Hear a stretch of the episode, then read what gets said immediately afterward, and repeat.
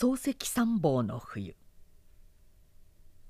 私は年少の W 君と旧友の M に案内されながら久しぶりに先生の書斎へ入った。書斎はここへ立て直った後すっかり日当たりが悪くなった。それからシナのゴワズルのタンもいつの間にかだいぶ色が冷めた。最後に元の茶の間との境。さらさのからかみのあったところも。今は先生の写真のある仏壇に形を変えていた。しかしその他は相変わらずである。要所の詰まった書棚もある。無限金の額もある。先生が毎日原稿を書いた。小さい下の机もある。ガス暖炉もある。屏風もある。園の外には芭蕉もある。芭蕉の軒を払った羽裏に大きい花さえ腐らせている。動員もある。瀬戸の火鉢もある。天井にはネズミの食い破った穴も。私は天井を見上げながら独り言のようにこう言った「天井は張り替えなかったのかな？張り替えたんだがねネズミのやつにはかなわないよ。M は元気そうに笑っていた。11月のある夜である。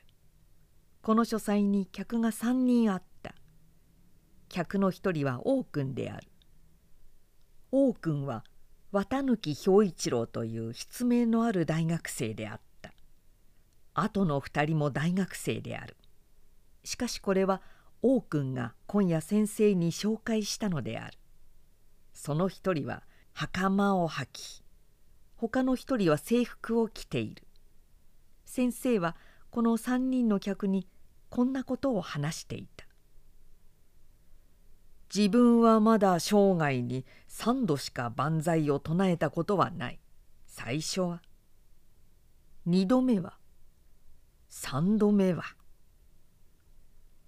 制服を着た大学生は膝のあたりの寒いために始終ブルブル震えていた。それが当時の私だった。もう一人の大学生。袴を履いたのは K である。K はある事件のために先生の没後来ないようになった。同時にまた旧友の M とも絶好の形になってしまった。これは世間も周知のことであろう。また10月のある夜である。私は一人この書斎に先生と膝を突き合わせていた。話題は私の身の上だった。文を売って口をこするのもよい。しかし買う方は商売である。それをいちいち注文通り引き受けていてはたまるものではない。金のためならばとにかくも慎むべきものは乱作である。先生はそんな話をした後「君はまだ年が若いからそういう危険などは考えていまい」それを僕が君の代わりに考えてみるとすればだね。と言った。私は今でもその時の先生の微笑を覚えている。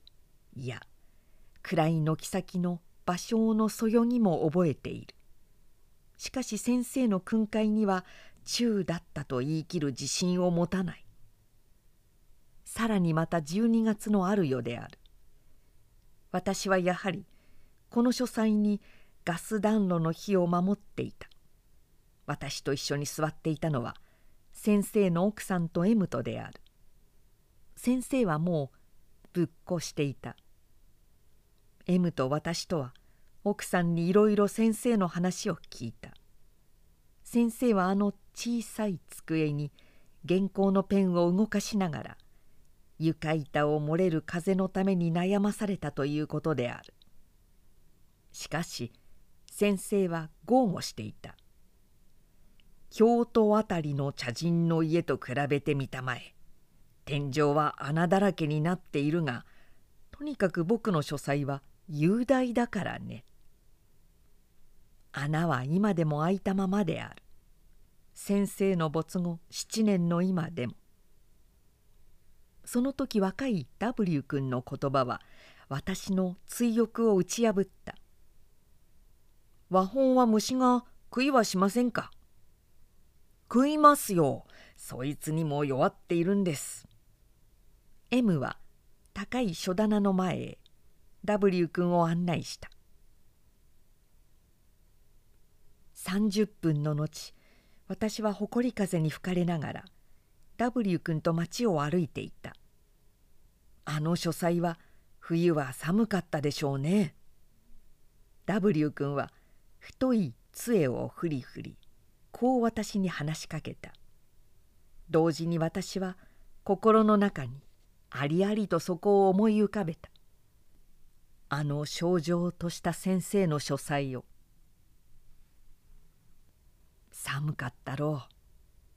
私は何か興奮の湧き上がってくるのを意識した。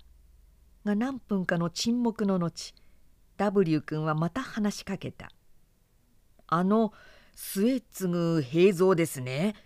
異国御朱印帳を調べてみると慶長9年8月26日また朱印をもらっていますが